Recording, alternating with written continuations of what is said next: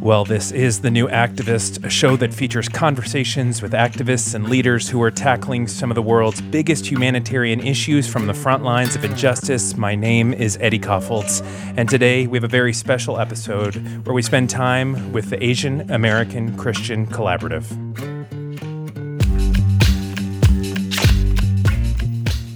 The Asian American Christian Collaborative, AACC for short, is committed to amplifying the voices, issues, and histories of Asian Americans, both within the church and society at large. Specifically, in this season, the way that is manifesting itself is they have created a, a statement, a movement really, that is titled The Statement on Anti Asian Racism in the Time of COVID 19. This statement says, in part, that we, the undersigned, join together as Asian American Christians and community leaders to denounce the current rise in overt anti Asian racism throughout our country.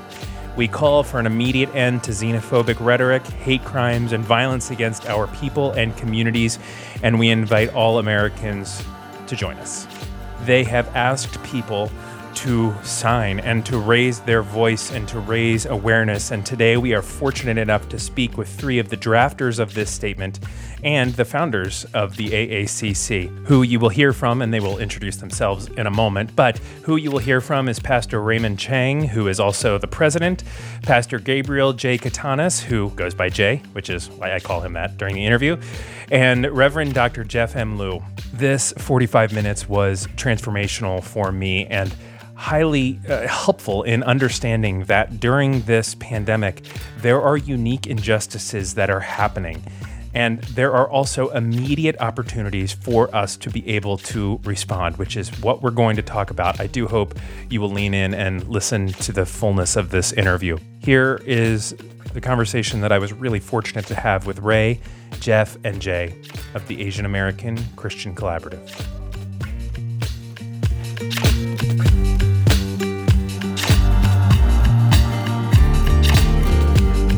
Okay, so as we begin this, I hate to do a hacky interview thing and ask you all to introduce yourselves, but I, I, would I would love to hear that, but also help orient the listeners to the different voices. So, uh, why don't we do Ray? Would you please start?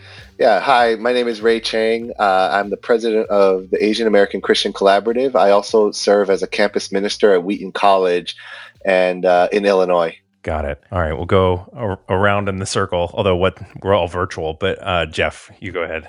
Hey, my name is Jeff Liou, and I serve as the anti-racism uh, resource specialist for AACC, and I work for InterVarsity Christian Fellowship. Awesome. And Jay. Hi, this is Jay Catanus. I am the director of ecclesial advocacy for the AACC, and I am the lead pastor of Garden City Covenant Church in Chicago. Great. Um, you all are collectively a part of the Asian American Christian Collaborative, and uh, I'm curious uh, if you would wouldn't mind defining that group as much as it can be defined, and talk a bit about how it was formed.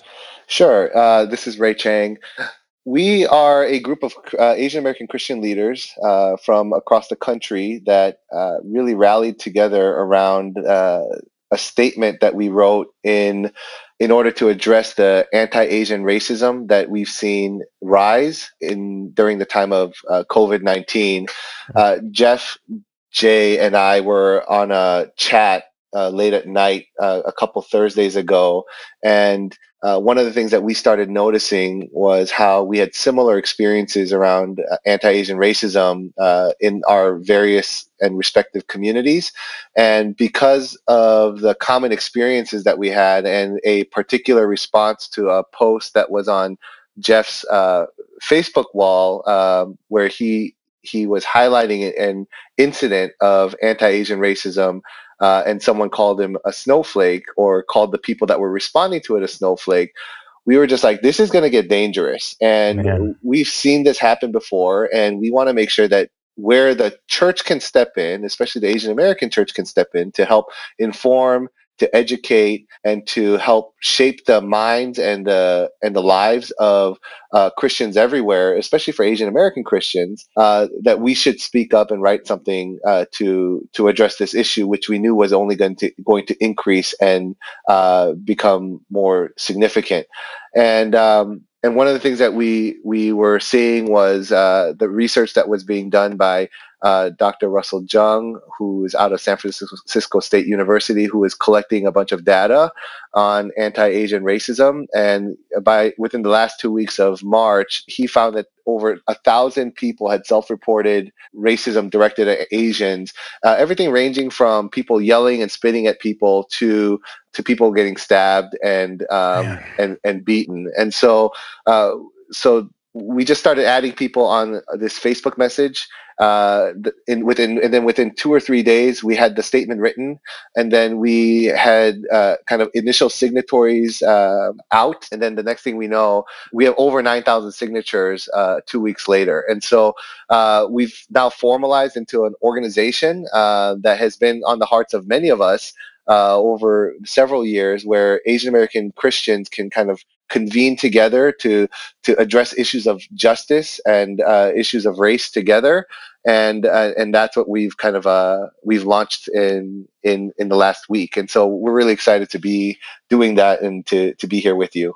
So the the public consciousness of of COVID-19 starts, I guess, end of December of 19. And, you know, slowly, of course, there's this uptick to where we or, or, a lot of us kind of really start to feel the personal effects of it of in in March April you know we're starting to quarantine at that point. But this statement comes out pretty early in March. This this statement I mean I, I start to hear rumblings of this pretty early.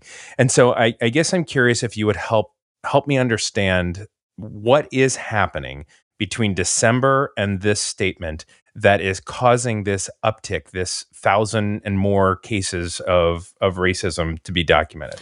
Sure. Well, I I think when I try to take the long view, mm-hmm. I think what I see is that um, what was already in the water uh, is triggered or activated by um, the way we view things that happen abroad, the way that we kind of view current events that are unfolding in China. We have a particular way of viewing things to the east of us. Um, and um, it's been that way for a long time, you know, uh, so that the way that people eat, uh, the things that they eat, uh, those all become concerns or exotic, strange, and mysterious, or mm. or even disturbing kinds of things for people who are watching from the West.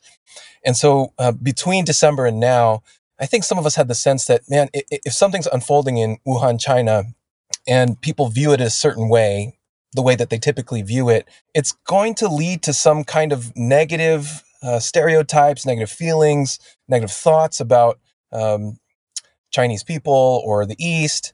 And if it lands on our shores and if something develops on our shores, it's going to trigger a lot of thinking about the Asian community in the United States and everyone who's thought to be or considered to be or, or uh, falsely thought to be Chinese. Yeah. And so we watch this kind of thing unfolding.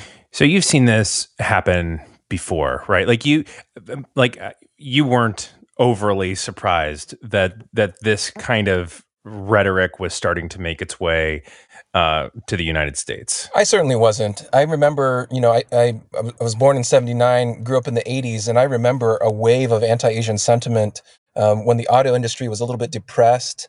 Um, so those of us whose families immigrated after immigration reform in 1965, right. that's really like um, the the the era in which there was a, a huge, broad uh, spike in anti-Asian sentiment. But before 1965, you know, there's plenty of American history that bears the same patterns of exoticization and ostracization out um, that we're experiencing today. Yeah, if it's okay, I'd like to actually uh, go through the statement a little bit and kind of take some of the, I won't call them the main pieces, but parts of the statement that struck uh, that that struck me, um, and just try to help unpack some of that. So, um, with your permission, do you mind if I read a little bit of it and then um, ask you some questions? I can't imagine my voice was the voice you were planning on when you wrote it, but here, okay, Absolutely. here I go. Okay, okay. Um, so, um, so one just says the early statement of it says to denounce the current rise in overt anti-Asian racism throughout our country. I don't want to miss the overt anti Asian racism. And in case anyone doesn't know, can you speak a little bit to the current anti-Asian racism that is happening? Can you can you name and tell us what what is happening? Sure. Uh, this is Jay again in Chicago, and you know I appreciate yeah. the question. I think um, Asian Americans recognize themselves as mostly invisible through through history and in racial relations in the United States, which usually are considered to be on these poles of you know white and black. And so hmm. Asian Americans also have not always had the most visible roles, especially in public sphere. And if you add to that that we're also writing to and on behalf of many Asian American Christians, um, evangelicals not having the greatest track record in the public sphere either. You know, hmm. much of our experiences are invisible and in many ways even to Asian Americans themselves. So we wanted to not only tie to history what's happening in the present, but specifically name uh, the things that are happening in the present as racist and um, to address and denounce these specific acts. You know, friends of ours, even in places like San Francisco, Oakland, where there are a very high concentration of Asian Americans, friends of mine there uh, were being uh, yelled at, uh, blamed for having or bringing the coronavirus, and even being uh, spit upon. And you know, when you hear those kind of things, and in light of everything that Ray and Jeff have both said, you know, we had to we had to speak up and do something because we know that the tendency of these things to escalate is common, and they did and have escalated. And you know, at the end of the first week of April, it was already at 1,100 self-reported incidents that Dr. Jeung had um, received, and you know, we haven't heard yet the report from the end of the Holy Week, which was about you know April 11, and yeah. we expect that that is probably anywhere between 1,200 to 1,500 um, incidents, and so that is the the current situation that we're trying to name and denounce.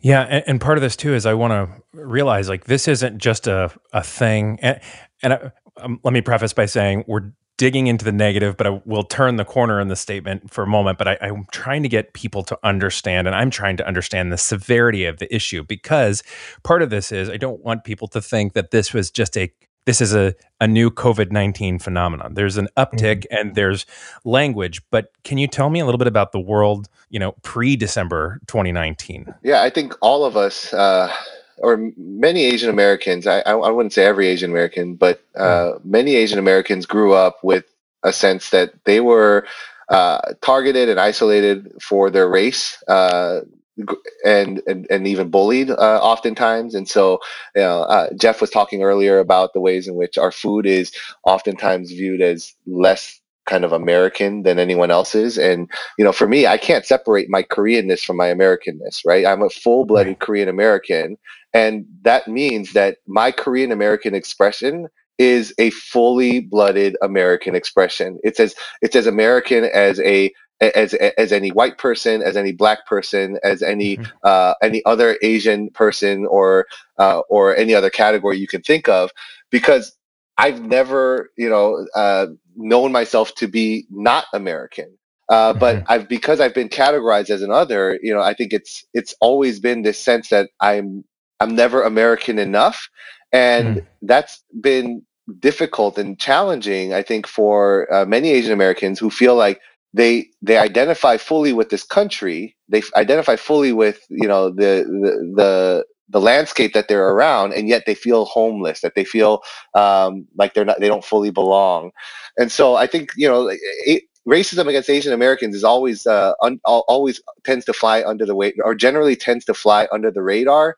Uh, yeah, i mean it usually starts with humor uh, you know, like it's for some reason racial slurs against Asian Americans is a lot more acceptable than racial slurs against other groups, and we have to ask ourselves why. Why is it okay huh. for Asian Americans to be targeted in that way when um, when it's not okay for other groups to be targeted as well? Especially when that that targeting has led to violence and and to further marginalization.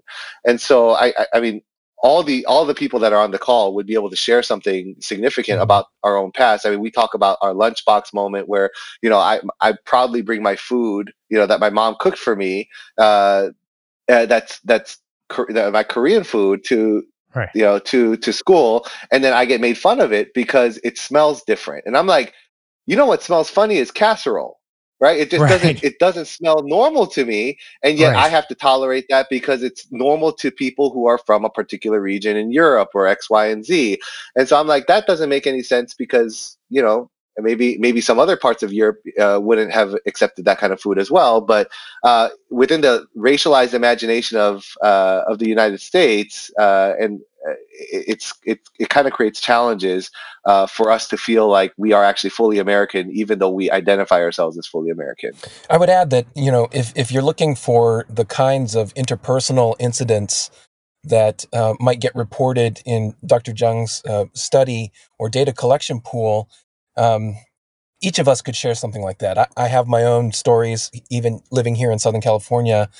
Um, but there are some more uh, insidious and perhaps more invisible statistics about, for example, Asian American mental health outcomes among university students, where the compounding of our help seeking attitudes, but also the ways that we experience academic pressure um, from stereotypes that are active in the United States um, hmm. They have real impacts on our physical bodies, and you're not gonna. That's not gonna show up on the on the nightly news.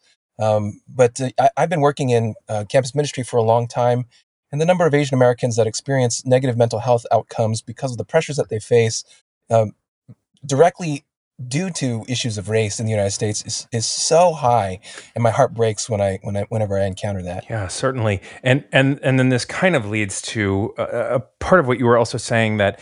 Um, it, where this you wrote in the statement, harmful tropes of yellow peril continue to be perpetuated by the news within institutional and popular portrayals of our people, our food, and our customs as unsafe and unwelcome. I know you were talking about it a bit, but I've never heard the term yellow peril. Can you unpack can you unpack that term and help me understand what it looks like in popular media? And and sorry to continue to keep adding on to my own question, but I think sometimes when we're maybe having this conversation, we think this is just some fringe media and fringe people, but this really isn't fringe, is it? Like this is the the the chewy center of what we are what we're mm-hmm. consuming. So sorry, that was like nine questions in one. So feel free to just take whatever yeah. you'd like. at, at, the risk of talking too much, I, I yeah. you know, I'd, I'd, love for your listeners to even just Google yellow peril. I mean, yeah. there are things not related to the historical manifestation of this phrase, but there's also just a lot of American-made propaganda posters that you'll find. One of the hmm. ones that sticks out to me is one in which um, there's a meeting being held in the Pacific Northwest, and it's run by um, some military personnel some local municipal uh, government leaders, and it's hosted by a church. Um, and the organist is advertised as going to play. So the collusion of the military uh, and and the state and the church together to oppose the presence of Asian Americans in the Pacific Northwest. Uh, that's one of the uh, concrete manifestations of what we now refer to as this yellow peril sentiment. Mm-hmm. But uh, th- that's one of the things you can find. There's many others, and I'd love to hear what my uh, my friends here would say. Yeah, I'll add to that. You know, this is probably adding some personal anecdote too, but uh, social media, especially right now because of the pandemic, has become sort of a public again. And you know, I tried really hard over the last several months to get off of Facebook and to not use social media as much, but because we're all stuck inside, and as a pastor, this is where my people are. You know, we've we've kind of returned to more active Facebook use or social media use than than I would have wanted, but we're we're we're here. And um, a, a friend of mine who is a pastor in my former denomination, I won't say their name, but posted just right. last week a picture of a bat with a mouth wide open, you know, ready to bite or whatever. And then simply his own caption, not a meme that he found and reshared, but his own caption for that was, This is not food. And you know, this is a, a pastor friend of mine who I used to do, you know, joint ministry with. We used to serve the hungry in, in our Chicago neighborhood together. We had joint worship services. And, you know, just to hear that from him is an example of yellow peril. It's this idea that mm-hmm. really is is legislated, especially when you're thinking about the Chinese Exclusion Act and other legislation that is specifically targeted to discriminate against Asian, especially East Asian, but Asian people in the United States or from coming to the United States. And it's this sense that, you know, they're, they're Asian people are not trustworthy, they're dirty. And um, even when you add what he said, um, and and interestingly, he and someone else, a person of color, began to debate about who's to say what kind of food is proper or not proper.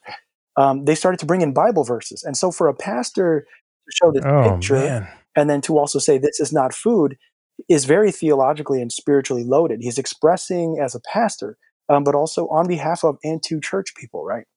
Saying what these people are supposedly eating, even though it's really not very common for for Asian people to eat food like that. But regardless, you know, of nitpicking over whether they do or not, I think the combination, like Jeff said, of the church and American historical racism against Asian people is so potent.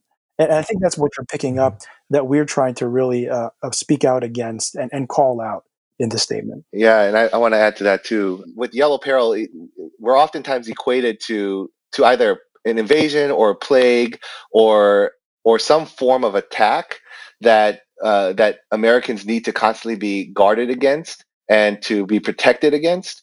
And it's really hard when we ourselves uh, feel like we're trying to contribute to the solution, but we're viewed as a problem. And even with the healthcare workers, I think one in uh, about 17% of them, or one in somewhere between 10 and 20, are are, are Asian American, uh, and 17% of them are immigrants. And hmm. so imagine wiping out like either one out of every 10 or one out of every 20 uh, healthcare workers who are on the front lines, uh, serving and caring for those who are sick right now because they're perceived as a threat. And a lot of these healthcare workers are work are, are wrestling with the the tension between wanting to help but also being uh, perceived as a threat simultaneously just by virtue of them showing their eyes right because their eyes mm-hmm. are almond shaped and so uh, so the, the trope kind of just continues to um, to to contemporize in unique ways and I think it really is harmful for uh, for our communities. The the statement continues on to say, and again, I would hope people would read the whole statement. I'm just pulling out uh, parts that uh, I've found to be particularly curious, but it said, sadly, the current xenophobia surrounding COVID 19 is just the newest case study in America's history of depicting and treating Asian people as yellow peril.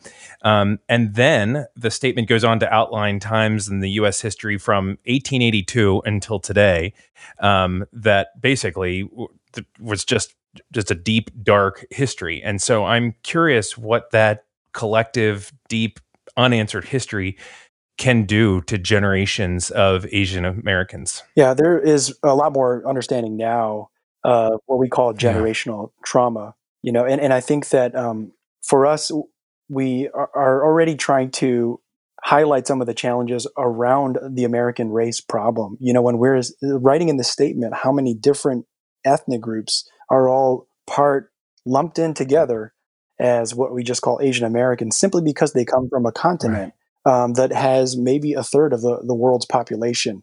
But in coming to the United States, they simply take on a new label that is, you know, a lot narrower. Um, different ethnic groups have experienced discrimination in so many different forms, and I think um, it, it's not something that we grow up really learning about. Myself, I grew up in the suburbs of Chicago in the 1980s, but it wasn't until I went to the university that I really started to learn these things, even about my my own community. And, um, you know, the United States colonized or took control of the Philippines from Spain at the end of the 1800s. Um, and it was because the president, you know, had, had a dream, uh, had a vision, he said, from God that the United States as a Christian nation was called to go and civilize and Christianize these savages, these little brown brothers um, who were half hmm. devil, half child, the way that Rudyard Kipling put that in the poem White Man's Burden you know and so it's not just something that is directed to you or thought by others about you but the way that this shapes education and formation of children and then the way that one you know raises up the next generation it really does have an important effect on the psyche. So and and i promise this is this is the last one but i did want to ask about this. Um, you write that seeing us raise our voices may challenge the long held assumption that asian americans are so-called model minorities. Can Can you all unpack that concept of model minorities and not only unpack it as a concept, but what it means to to be thought of that way? Yeah, I was talking about this. I was alluding to this a little bit earlier when I talk about the kind of the pressures that folks feel. Yeah. Part of the pressure to be a model minority is to be a uh, is to be a so-called minority that doesn't have a problem with the way things are structured right now. Hmm. Despite what you feel, despite even if you feel like or know that something is wrong, to be a model citizen about it is to not bring it up. And a lot of our Asian American friends, brothers, and sisters um, around the country, they have lived that way in order to survive. And others have drunk deeply of the American narrative that really there is no problem. Hmm. And um, there, there's nothing to be discovered about it. And, you know, those of us who do have a problem, have seen the problem, or have been directly impacted by either violence, rhetorical violence, physical violence, whatever, to speak out about it now will be disruptive for folks for however long have thought, well, there is no problem, and and to ex- not expect Asian Americans to raise a problem because of what are they whatever they see as our so-called accomplishments, achievements, or successes in the world. Um, it further perpetuates this idea that, that we have nothing to speak up against and nothing to complain about. And that compounding really creates even more repression, more pressure for us to stay silent even when we know something's wrong. No, and I, I think what ends up happening is that uh, we buy into some of the benefits that we receive. And so we, we want to get more of the benefits. And so we fall in line with the model minority myth. And that's what it is it's a myth, it's not reality. Right. Uh, because there's major disparity between our, you know, within our own Asian American community. You know, for example, um, Asian Americans have the widest uh, income gap uh, among all the four major racial groups, right? And so you have uh, a significant amount of wealth in one hand, but then you also have a significant amount of poverty. But the stories of poverty are rarely told because of the model minority mm-hmm. myth, and then mm-hmm. as a result, there's there's not enough care that goes to the communities or the people within the communities that are really struggling through uh, from socioeconomic injustices or through the through the pains and the difficulties that emerge from from poverty itself.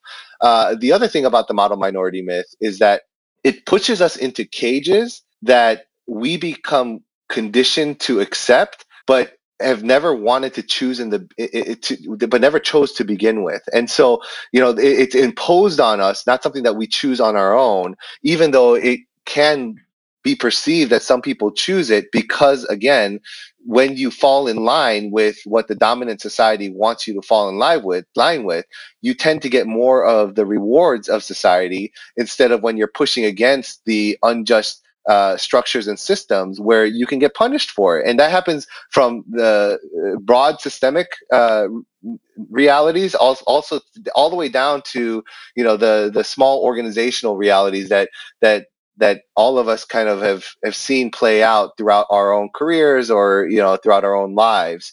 Um, and so I think one of the challenges is that, you know, for a long time, only a small section of Asian Americans were actually conscious around issues. And then a smaller section were willing to speak up against the injustices that not only plague our communities, but uh, but plague significantly the black and brown and, uh, and and First Nation communities, and because of that, you know, we are perceived to be absent from the dialogue around issues of justice, and I think right. that's that's a significant challenge that we're also facing as well. Yeah, I just wanted to add to that what Ray said um, touches on one of the most important things we always have to name as Asian Americans is that the, the model minority myth is often used to divide people of color and minority groups over and against mm-hmm. each other specifically to say, you know, there are no racial huh. uh, discrepancies or disparities. The, the system works, so to speak. If you just look at Asian Americans, right? Something similar to this idea was espoused by Andrew Yang, you know, not long ago. But, um, you know, they have been able to work hard to keep their mouths shut, put their head down, go to school, you know, get an education and come up and, and do better for their children than they had for themselves. And it looks like the American dream, but there are so many other factors that go into that but the myth is so strong that this is used then to, to say to black and brown people and Native American people, you know, the system works. If you would just stop being lazy and just work mm-hmm. as hard as the Asians, stop complaining, you know, and, and all of these things are tropes about every single group. Right. But there is a benefit, like Ray mentioned, that many Asian Americans do receive um, because they are seen as less threatening sometimes than other people of color. Obviously, now is not one of those times. Um, but also, even within the, the ethnic communities that make up Asian America, you know, th- there are darker skinned Asian people in the United States, and there are people from poorer countries in Asia. But there is this myth that still informs the way a lot of non East Asians or South Asians or Southeast Asians are, are, taught to think of themselves. You know, um, we as refugees can come up, you know, and if we don't, it's our own fault because look at the Chinese, look at the Korean, and all of those things are far more complex than, than we allow them to be mm-hmm. when yeah. we simply perpetuate this model minority stereotype and myth. Yeah, what have you heard back from uh, from people of color, especially other uh, leaders who, who, from this statement? What have they been saying to this? What's the response been? I mean, what's been amazing is that we've had an overwhelming support from a lot of uh, leaders across the, the the breadth of theological convictions as well as uh, racial categories. And so we've been amazed to see. I mean, even if you just go onto the website, www.asianamericanchristiancollaborative.com, yeah. and you look at the signatories list, you'll see that there's a uh, there's a category for Asian American signatories, then there's a category for friends of Asian Americans, and then there's institutional category. Yes. And one of the things that we've been amazed with is how,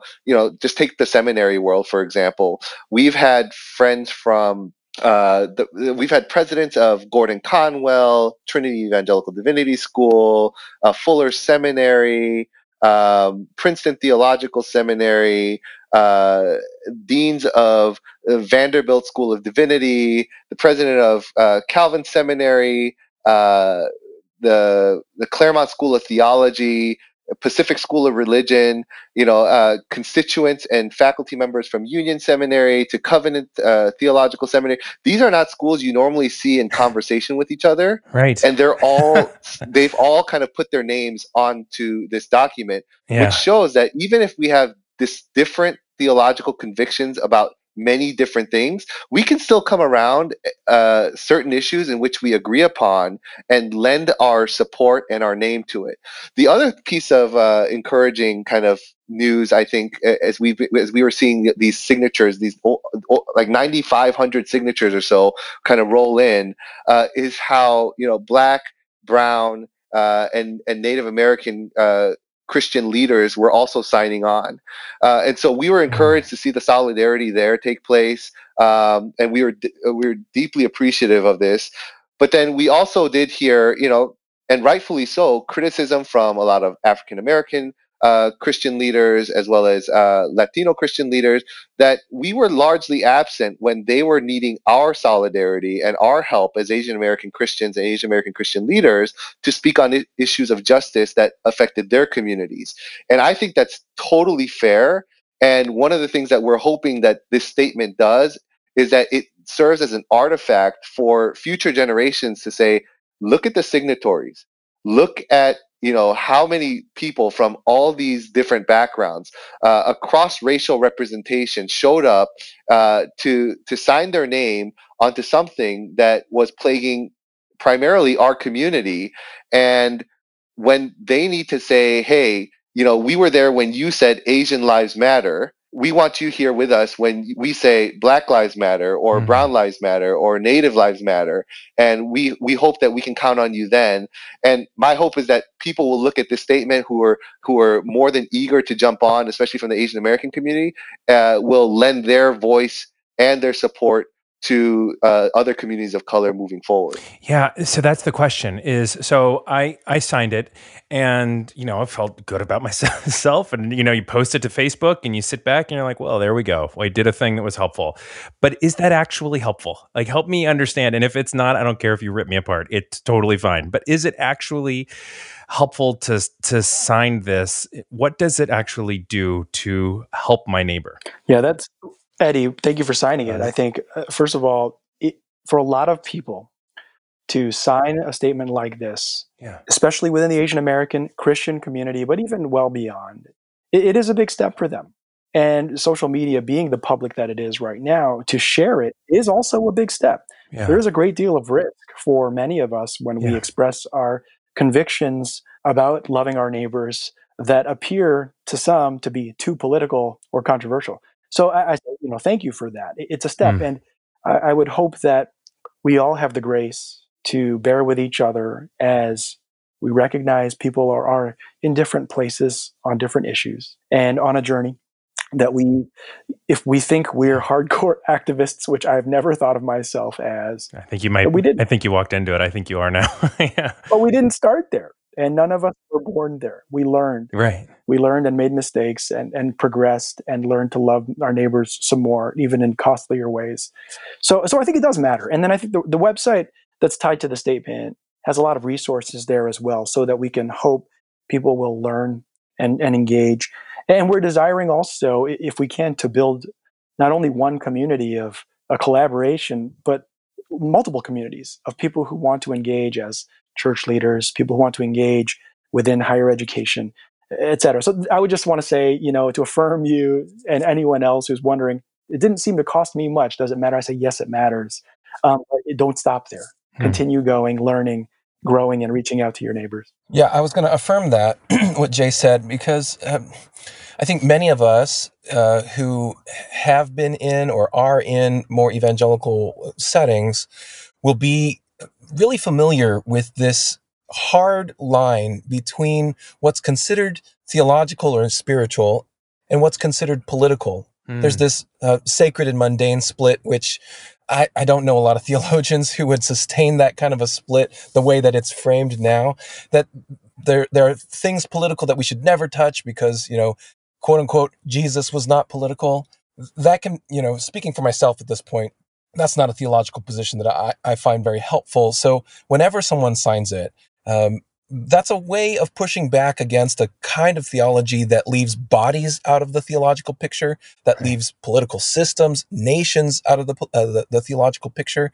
And so I think that that can be helpful. The flip side of that is when we do stop at kind of social media activism, then we're still also forgetting bodies. So it yes. requires us to move forward to express in concrete, tangible ways our our, our real support, um, standing by others when they protest, which is why we're so incredibly glad for the signatories that have taken up the statement with us. Um, they're they're so diverse, and we see that, and we see you. You know, I'm speaking out into the ether now. We yeah. see you having signed this, and we couldn't be more grateful.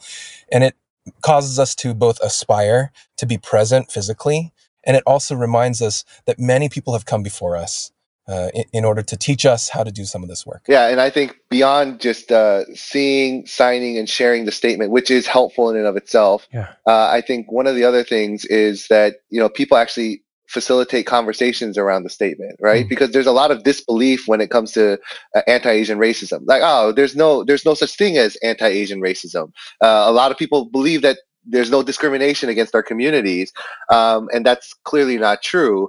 But one of the things that we've been encouraged by is seeing pastors the week weekend after uh, we released a statement actually cite our statement in their sermon.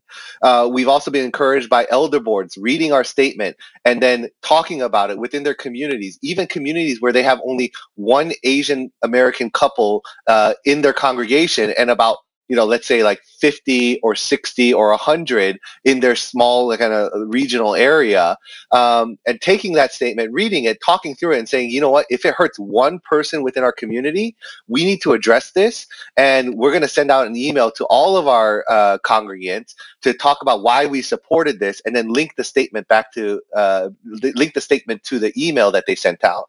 You know, and so we've been encouraged to see, you know, everything from small churches to um, to major seminaries write their own statements after they read our statements to uh, to small church pastors to large church pastors using our statement to to speak on the issue and say you know what? This is a, a biblical issue you know that has been unnecessarily unnecessarily politicized because people put more of their identity in their political partisanship than they do in their faith which is uh, actually research that was done by Stanford and Dartmouth professors. Yeah. And that needs to move backwards, and we need to change that in order to help the church move forward on a lot of issues that we've been stuck in, namely around race. I want to close with this, and I, I appreciate those the thoughtful replies. But people, uh, you know, who are hearing this, and I, I, I would imagine there is a good number of people that are hearing terms like yellow peril and model minority and are reading this statement for the first time and are really uh, having their bell rung by this. And I'm so grateful for AACC that that the website continues to to progress. And, you know, like the other day, I was like, I have to ask them about books. And there it is. There's a book list. So now I don't have to bother you about what book should I be reading. Like it's right there in front of me. But I'm curious about people who are hearing this and they're hearing this conversation and they're like their hearts are churning and their instinct is to go and talk to their Asian American friend and just have that friend just just try to import their entire experience. And so and and so it comes from a really well-meaning place but i've also heard from many of my friends who are like man that is a burden after a while. And just to kind of close with this like how would you ask someone to navigate both the the desire to have those conversations and also for uh, you know for our asian american friends that don't want to always be that person for all of their newly woke friends? That's really good. I i, I want to I want to answer that, I think, as a pastor. And the reason I said that I have never thought of myself as an activist is because I think that um, as a Christian and as a pastor, there will be times that I have to probably engage what looks like activism, and you can call it that. But ultimately, for me, it is about loving yeah. those whom God sends my way. And these are my family. And when right. we approach it in that way, I think the church has a lot of resources that can enable us to move forward and not simply to make the same mistakes over and over or to fall into the same divides that characterize our surrounding society. And, and with that, I think I look at my own journey, and this may not be exemplary for everybody, but you know, there were times when I had to be the person of color or the Asian American in the white institution or in the all white classroom. And that is quite a heavy burden. Uh, and in the church, I think we have to be really mindful of people who carry that burden on top of all that they already face in daily life. So, so that's a very wise and loving consideration. Uh, at the same time, though, there, there is also opportunity for community nowadays where we can help each other to grow and learn. And, and I think if not for those people who I had to ask permission from to say, hey, I'm struggling, like I really grew up in this space where I didn't have exposure to this or that issue or people from such and such background. You know, would it be okay to talk about it? And maybe not more than you can handle, but for you to help me understand. And there were so many people who did hmm. help me to understand. I would want people in the churches, especially, to know that you can go to the website and continue to learn and grow, but also connect with people, connect with us leaders of the AACC. And we'll desire to help uh, wherever you're at to connect you with folks who can help you learn and grow. And, you know, I think about that. And now I have been on the protests, you know, with Black Lives Matter. I have been at the shutting down of Michigan Avenue in Chicago, yeah. and I've been at prayer rallies in front of police stations. Um, and that didn't happen overnight. And I'm not even saying that that itself is the goal, but to stand with my brothers and sisters and to have so many of them uh, stand with me. Uh, that has been a process that has taken a lot of grace and in the in the church I believe that we have the resources to do that together. We just need to be gracious, patient, humble and, and stick with it for the sake of Jesus. I think part of this too, Jay, that was great. And yeah. um, I, I think part of this is our posture towards these questions to begin with if someone is listening today thinking that by getting one data point, they can get the whole picture, hmm. uh, we've got to change that perception. I know what it feels like at this point uh, for people to purport to speak for me, uh, to, to narrate the Asian experience in such a way that I think to myself, that's not my experience. And I resent the fact that someone is claiming to represent me.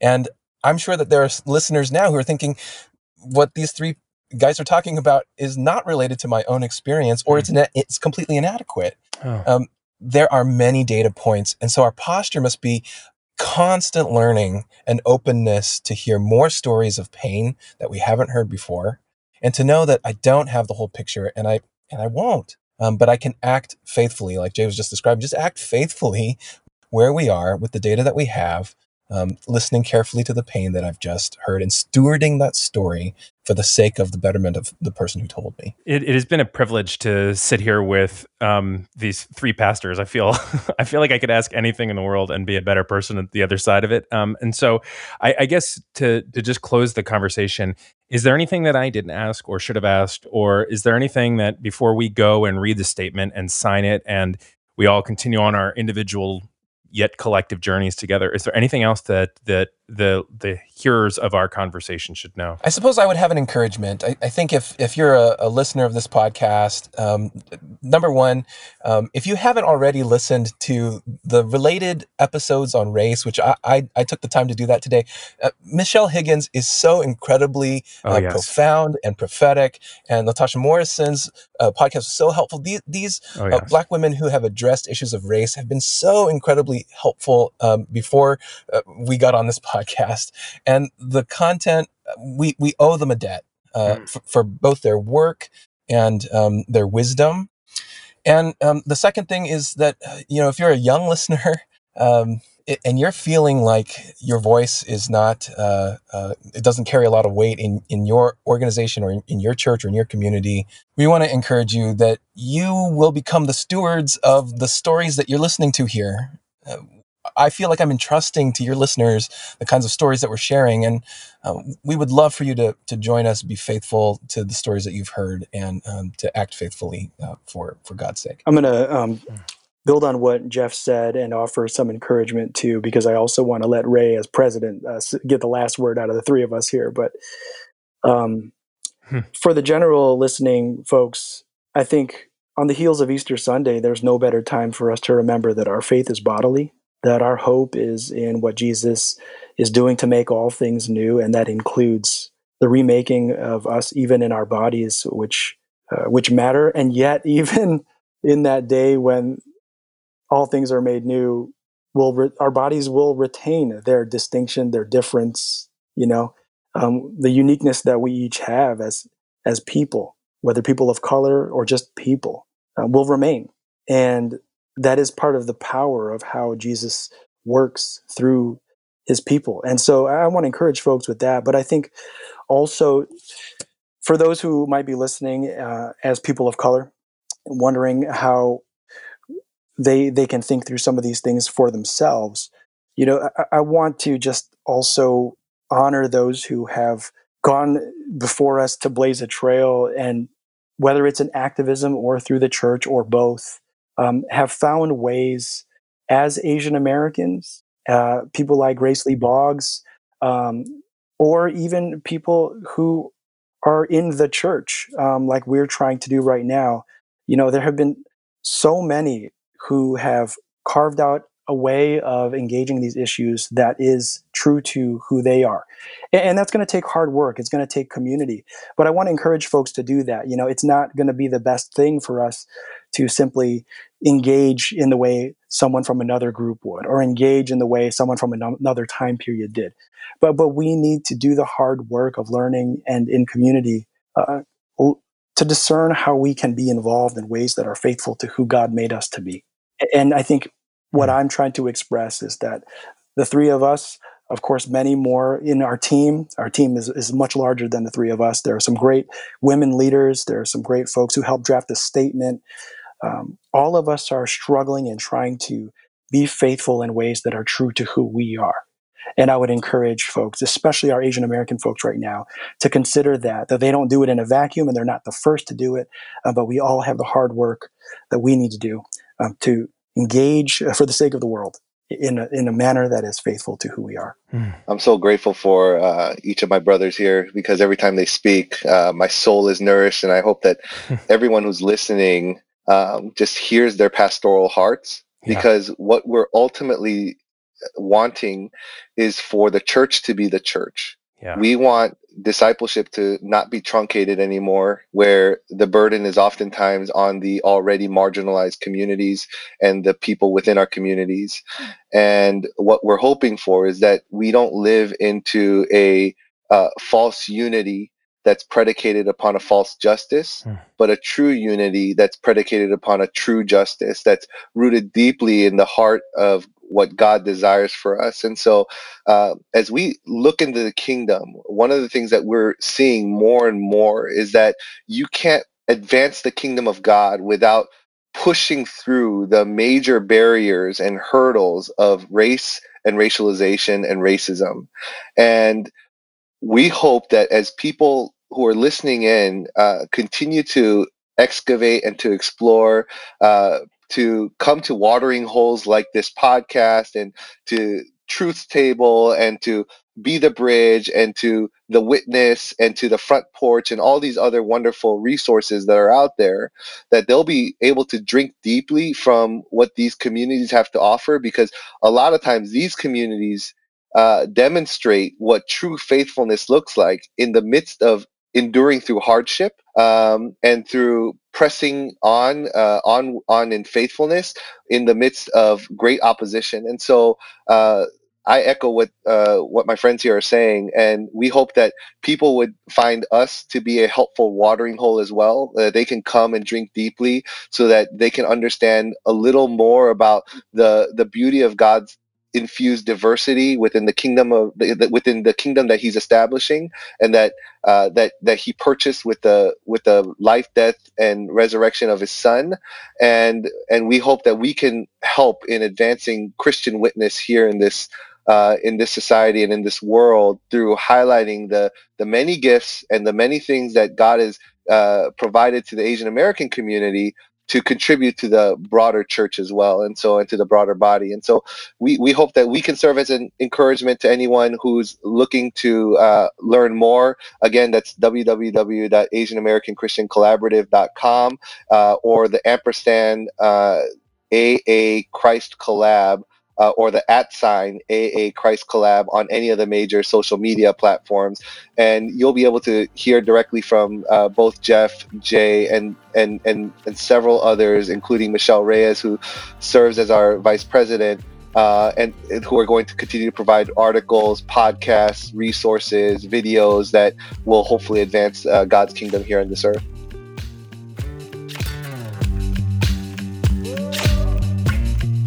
Well, I am deeply grateful for Ray, Jeff, and Jay for their wisdom, for their leadership, for challenging us, and for giving us an opportunity to respond with the statement on anti Asian racism in the time of COVID 19. I do hope that you will read that statement and consider what it may mean for your next steps.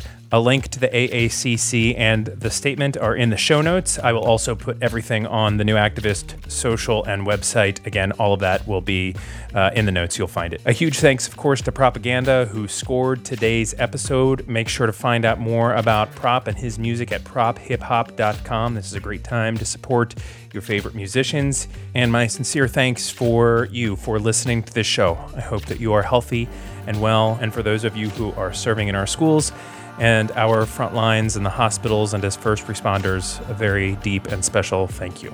And with that, we go back into the world. On behalf of the Asian American Christian Collaborative, as well as my colleagues at International Justice Mission, I am Eddie Kaufholz. Take care, friends.